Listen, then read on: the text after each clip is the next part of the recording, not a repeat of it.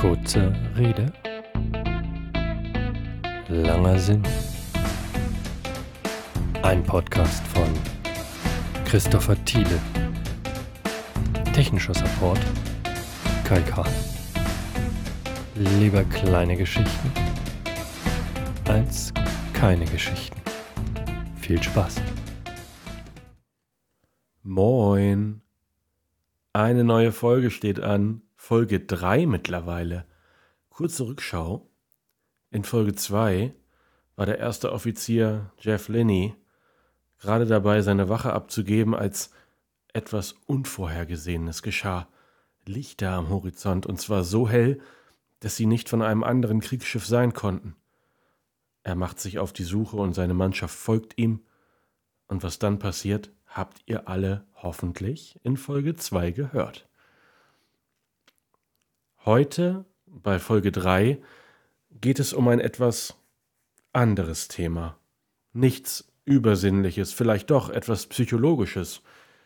Wie wurde eigentlich aus dem Stockholm-Syndrom das Stockholm-Syndrom? Aber ich will gar nicht so viel sagen. Hört einfach zu. Viel Spaß. Folge 3. Ketten halten uns zusammen. Wir rannten durch die Schatten sagte die junge Frau und hob plötzlich ihren Kopf, so dass ihre hellblauen Augen mich wie Scheinwerfer anstrahlten. Ein Lächeln umspielte ihre Mundwinkel, und man konnte sehen, dass ihr Geist zurückwanderte zu der Zeit, da sie nicht wusste, wie viel Zeit ihr noch bleiben würde oder wie oft sie noch ihre, wenn ich das so sagen darf, wunderschönen Augen öffnen würde. Aber zu Beginn war das keine Party für mich. Sie griff nach dem Wasserglas, das zu ihrer Rechten auf dem großen Tisch stand. Außer diesem Wasserglas, einem Blatt Papier sowie einem einsamen Stift war der Tisch leer. Auf der einen Seite sie und ich auf der anderen. Hat sich dieses Gefühl für Sie im Laufe der Zeit, die Sie mit dem Geiselnehmer verbracht haben, geändert? Sie antwortete nicht. Ihr Blick hatte sich wieder gesenkt. Sie starrte auf den Stift, als könne sie ihn zwingen, aufzuschreiben, was sie dachte. Christine, sagte ich und stand auf, trat an das Fenster des Krankenzimmers, in dem sie die junge Frau untergebracht hatten, und starrte hinaus auf die satten grünen Blätter der Bäume, die sich im leichten Wind bewegten. Wenn Sie wollen, dass Sie heilen, müssen Sie mir alles sagen, was Sie wissen, denn ansonsten kann ich Ihnen nicht helfen. Ich drehte mich herum und sah, dass Christins Schultern sich merklich hoben und senkten. Ich konnte ihren schweren Atem hören, als würde sie einen inneren Kampf ausfechten. Dann begann sie zu erzählen, und ich hörte zu. Erster Tag. Jener 23. August begann als sonniger und warmer Sommertag, doch um 10 Uhr änderte sich alles. Ein junger Mann namens Jan Erik betrat die Filiale der Svenska Kreditbanken, feuerte mehrfach aus seiner Maschinenpistole in die Decke und schrie Die Party hat begonnen. In der Bankfiliale hielten sich zu diesem Zeitpunkt viele Menschen auf. Sicherlich hatte es schon einmal Banküberfälle gegeben in Stockholm, doch dieser hier war anders. Er war orchestriert, von langer Hand geplant und wohl überlegt. Jan Erik war kein Unbekannter. Mehrfach war er bereits mit dem Gesetz in Konflikt gekommen. Er hatte immer irgendwie das Gefühl gehabt, dass Gesetze eher Richtlinien waren als Regeln und dass sie besser für andere gelten sollten als für ihn. Die Menschen schrien und rannten wild durcheinander, einige warfen sich auf den Boden, andere standen wie in Schockstarre da und konnten sich nicht bewegen. Jan Erik richtete seine Waffe auf sie und befahl ihnen, sich hinzulegen.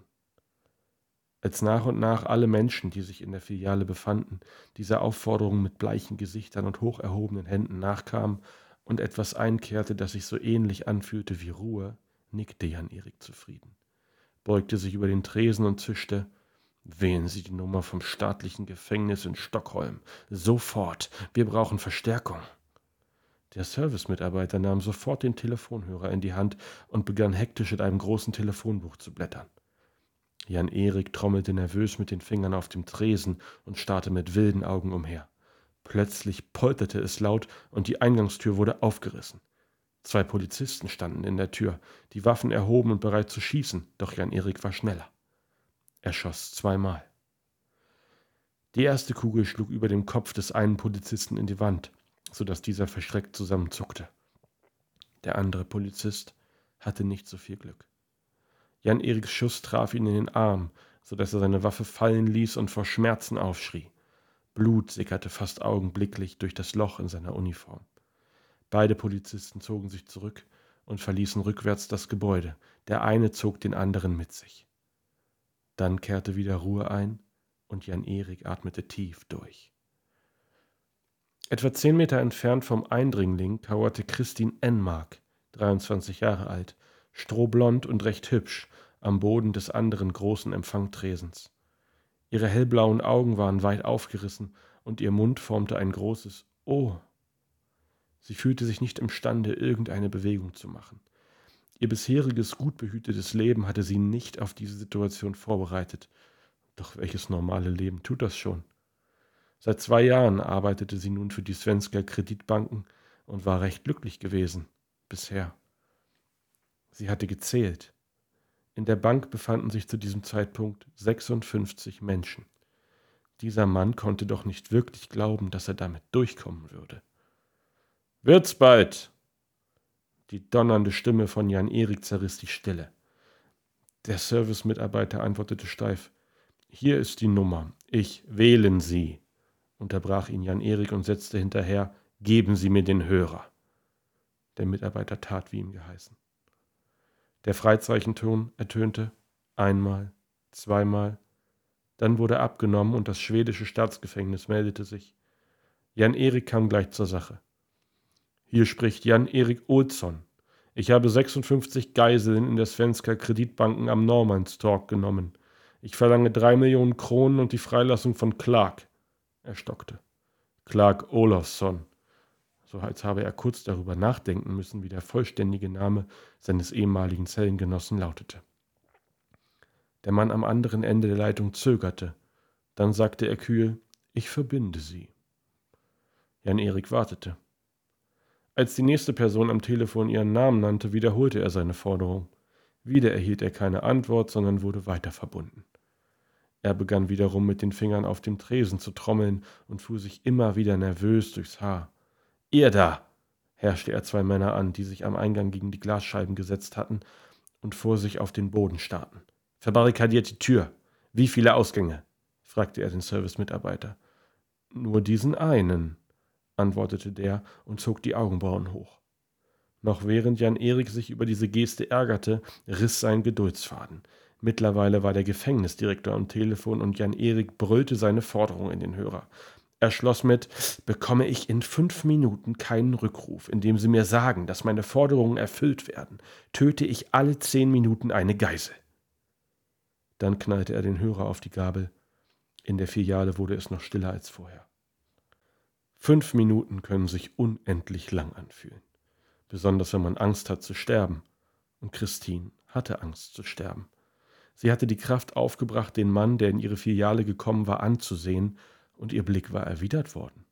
Sie hätte schwören können, dass sein Gesicht sich entspannt und einen weichen Ausdruck angenommen hatte, als er sie ansah. Er tat dies bei ihr länger als bei den anderen Geiseln, so schien es ihr. Bereits nach dreieinhalb Minuten klingelte das Telefon. Jan Erik wirkte erleichtert, doch er nahm nicht sofort ab. Er wartete. Es klingelte ein zweites und ein drittes Mal und er tat immer noch nichts. Erst als es zum vierten Mal geklingelt hatte und der Servicemitarbeiter unruhig von einem Fuß auf den anderen stapfte, nahm er den Hörer ab. Ja, dann hörte er zu. Die Menschen in der Filiale konnten nicht hören, was gesprochen wurde. Jan Erik nickte mehrfach. Wenn Sie mir entgegenkommen, komme ich Ihnen entgegen. Er machte eine ausladende Bewegung mit der Waffe, die er immer noch in seiner Hand hielt. Ich bestätige Ihnen das, Bringen Sie mir Clark. Danke. Dann legte er auf, schloss die Augen, und als er sie wieder öffnete, glänzten sie triumphierend. Sie bleiben hier, sagte Jan Erik zu dem Servicemitarbeiter, der schluckte, nickte und dann seinen Kopf senkte. Sie und Sie bleiben ebenfalls hier, sagte er zu zwei Frauen, die ebenfalls bei der Bank arbeiteten, und herrschte sie an, aufzustehen und sich zusammenzureißen, als die eine anfing leise zu schluchzen. Jan-Erik machte ein paar beschwingte Schritte durch den Raum und blieb schließlich direkt vor Christine stehen. Sie sah auf zu ihm. Er streckte ihr die Hand entgegen. Ich möchte, dass du auch hier bleibst, meine Schöne. Ohne zu zögern ergriff Christine seine Hand und ließ sich von ihm nach oben ziehen. Dann nickte sie und ging zu den anderen beiden Frauen dem Servicemitarbeiter hinüber. Du da, sagte Jan Erik zu einem anderen Mann, binde ihnen die Hände zusammen. Auch dieser Mann gehorchte, wohl unter dem Eindruck der vorgehaltenen Waffe. Als er fertig war, wollte er sich gerade wieder hinsetzen, als draußen vor der Filiale die Polizeiwagen vorfuhren. Auch die Presse war bereits da. Kameras klickten, Übertragungswagen wurden aufgestellt.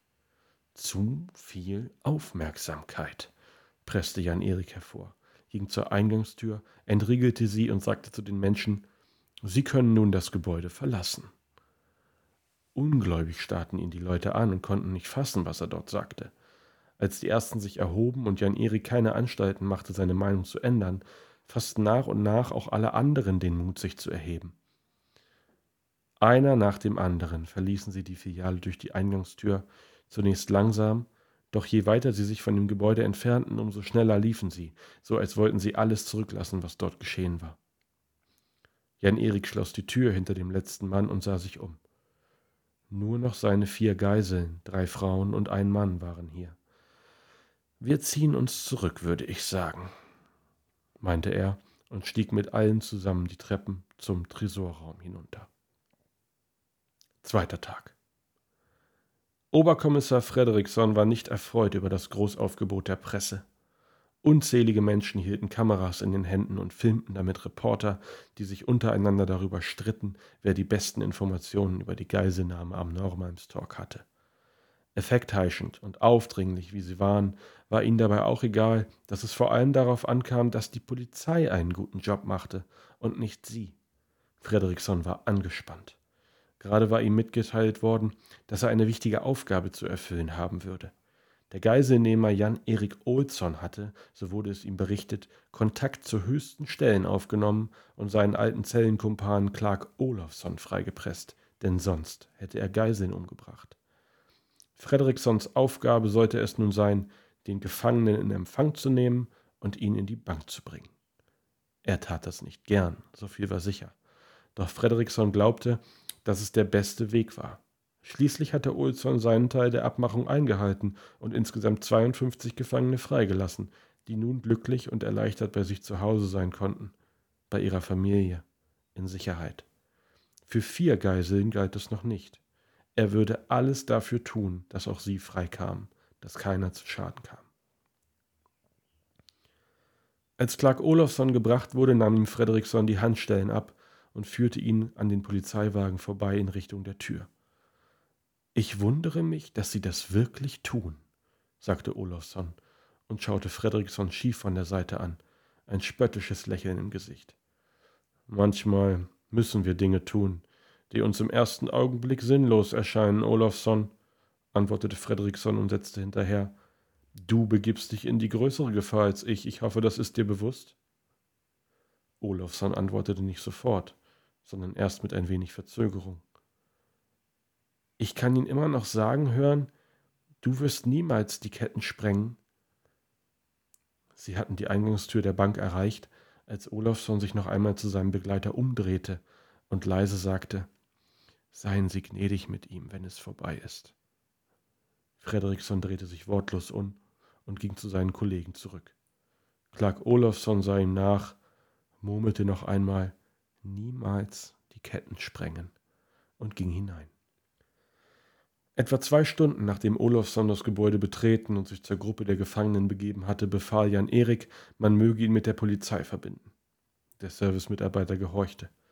Kurze Zeit später sprach Jan Erik direkt mit Fredriksson, jedoch äußerst kurz. Herr Fredriksson, ich wünsche einen schnellen Fluchtwagen. Andernfalls werde ich die Geiseln töten. Herr Olsson, das ist leider nicht möglich. Fahren Sie zur Hölle. Dann war die Leitung tot. Christine Enmark hatte in den Stunden der gemeinsamen Isolation begonnen, sich mit ihrer Situation zu arrangieren. Sie versuchte alles zu tun, was Jan Erik und nun auch Clark von ihr wollten, ganz gleich, was es für sie bedeutete. Sie wollte helfen und sich natürlich auch besser fühlen in dieser furchtbaren Situation. Doch bislang konnte sie noch kein Kapital daraus schlagen. Noch nicht. Am Nachmittag kam Jan Erik zu ihr und legte ihr den Arm um die Schulter. Du musst etwas für mich tun, Mädchen, sagte er. Sie nickte. Alles, was du willst. Du musst den Ministerpräsidenten für mich anrufen. Wiederum nickte sie.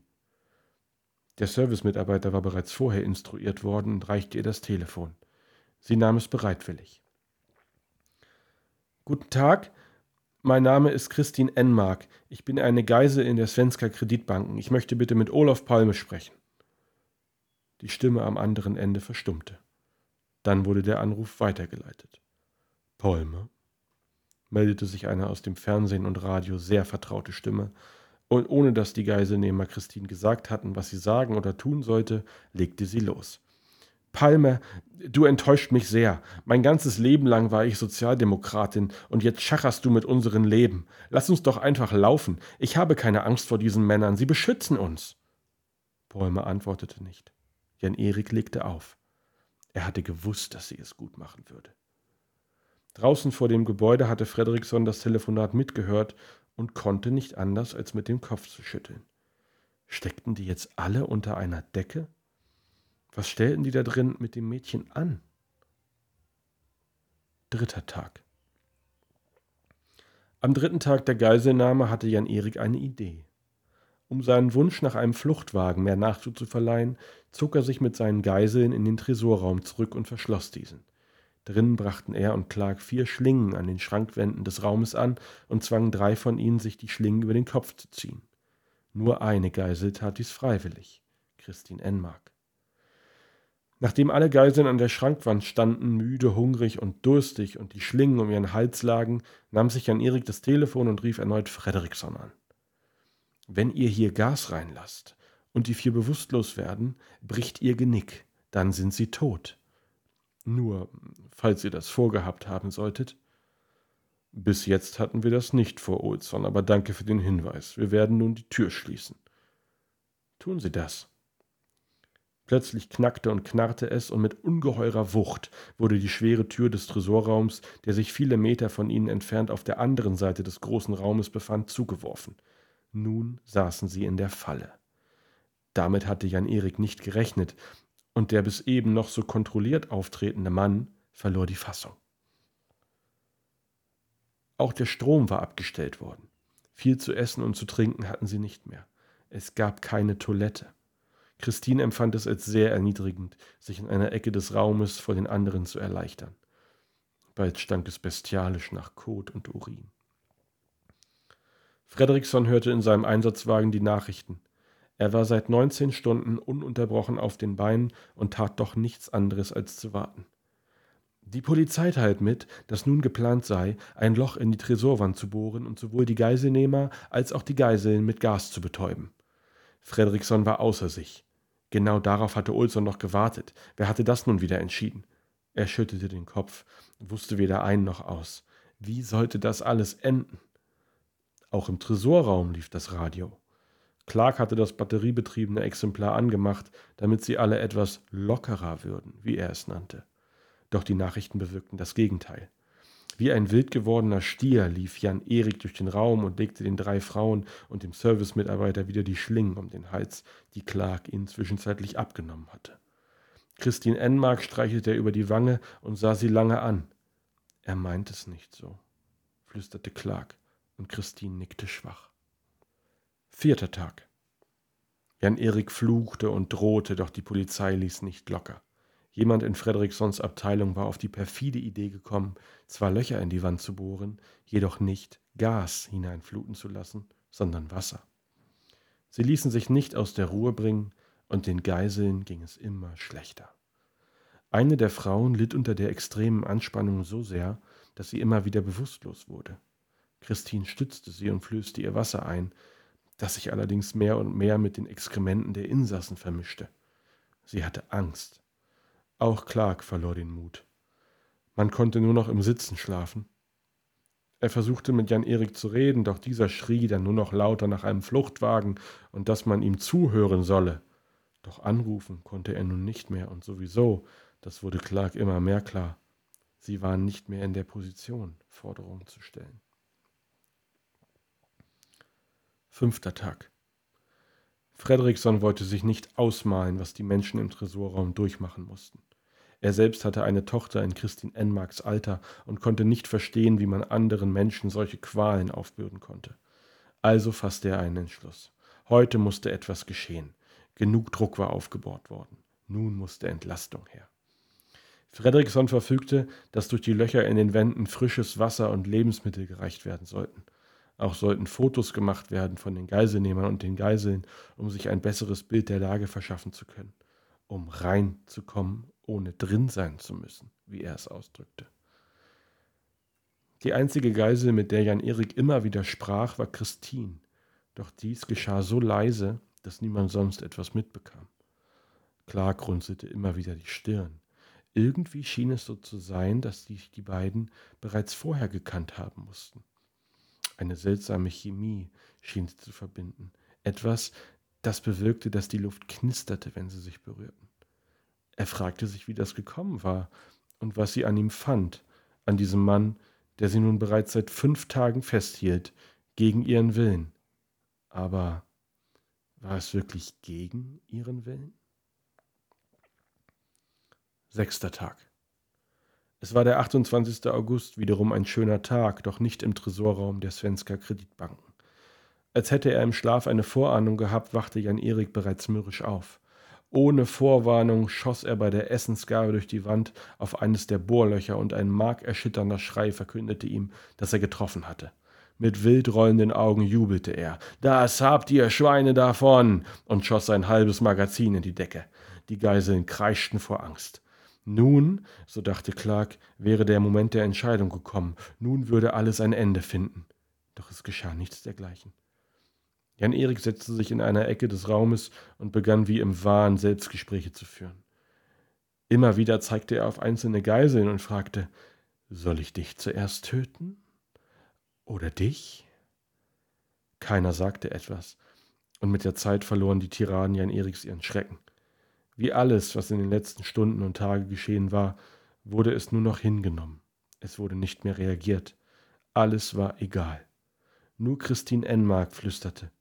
Jan Erik, wir finden eine Lösung. Jan, wir schaffen es. Doch Jan Erik sah sie nur traurig an. Gegen 21 Uhr hörten sie plötzlich ein Zischen und Fauchen. Clark hatte den Geiseln die Schlingen erst kurze Zeit vorher abgenommen, damit sie sich etwas bewegen konnten, doch nun blieb er wie angewurzelt stehen. Christine schlug die Augen auf, sie hatte gedöst. Das ist das Gas, Jan Erik, rief sie und zog sich das Shirt über Mund und Nase. Jan Erik! Nun brach Panik aus.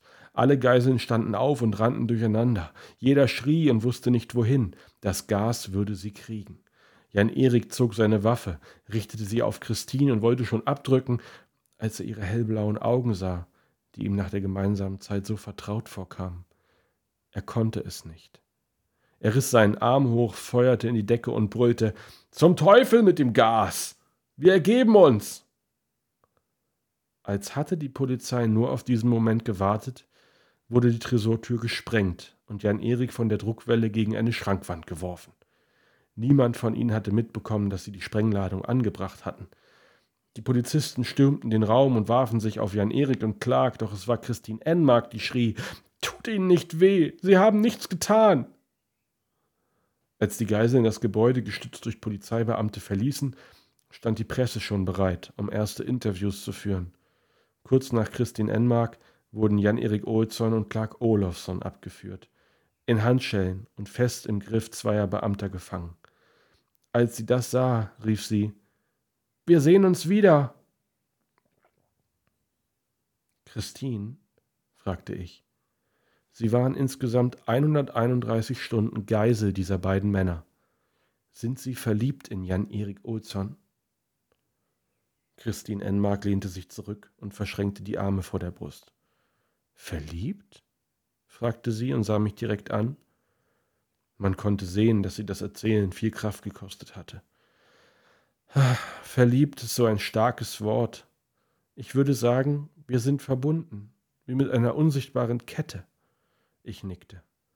Vielleicht, vielleicht gelingt es mir irgendwann, diese Ketten zu durchbrechen. Dann lächelte sie.